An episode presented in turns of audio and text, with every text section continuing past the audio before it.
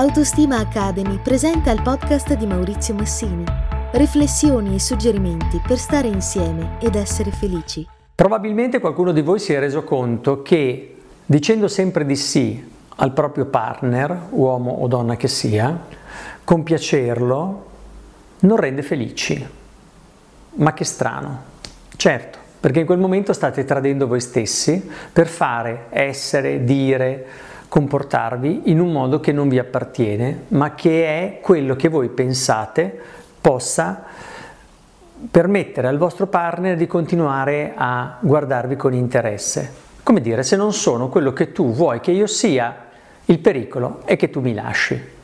Una paura dell'abbandono pazzesca che porta a fare cose che però sono completamente lontano da quello che io farei in modo spontaneo e questo può manifestarsi in tutti gli ambiti della relazione, dalle cose più banali, eh, dal che cosa prepariamo di cena, preparo sempre quello che interessa a te o andiamo a vedere i film che interessano a te o facciamo l'amore nel modo che interessa a te o mi vesto come vuoi tu o vedo le persone come, quando, eccetera, eccetera, lo dici tu. Bene, quanti di voi si sono trovati in una situazione del genere? Sono sicuro che siate tanti, perché non è una condizione così strana. Il tentativo è quello di piacere l'altro a tal punto che questa diventa una modalità che nega voi stessi. È negativo quindi e vi chiederete, ma come posso fare? Io non me la sento, ho paura. Quando mi guarda non riesco a dirgli di no, non riesco a dirgli di no perché mi sento in una posizione di fragilità. Ecco, dovreste forse interrogarvi sulla vostra relazione con quella persona specifica e interrogarvi anche nel rapporto con voi stessi. Dove vi siete messi nella vostra vita? Riuscite a mettervi abbastanza al centro o siete sempre dei satelliti di qualcun altro?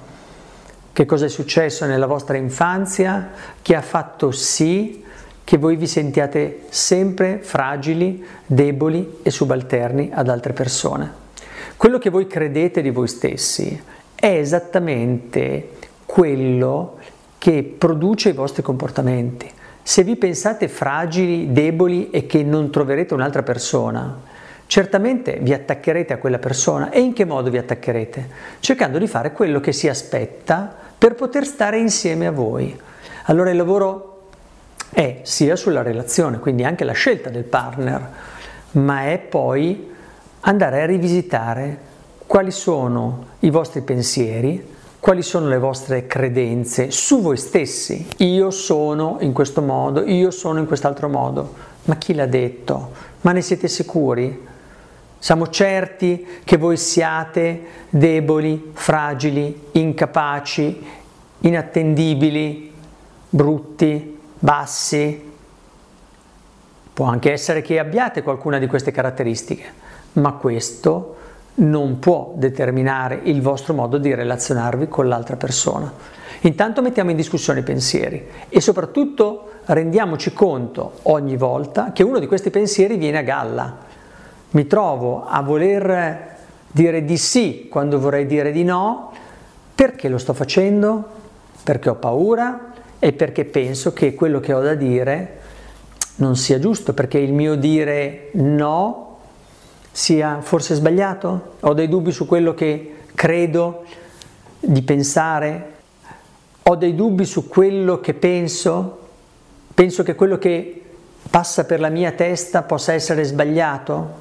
Ecco, questo è sicuramente qualcosa che ha a che fare non certo con quello che siete adesso, ma è una modalità che arriva da tanto, tanto lontano. È qualcosa che è nato nella vostra storia, non necessariamente soltanto quella familiare, può essere anche quella scolastica, può essere anche il vostro rapporto con gli amici durante l'adolescenza, ma che ha costruito dentro di voi la credenza di non valere abbastanza.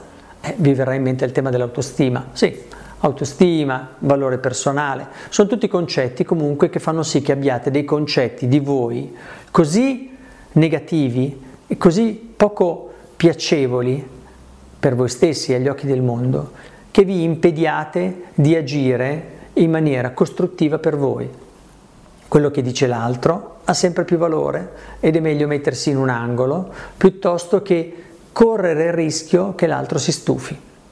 Certo, perché credete di non avere qualcosa da dare all'altro e purtroppo di questo tipo di pensieri io ne vedo tantissimi e sono certamente la causa di grande sofferenza.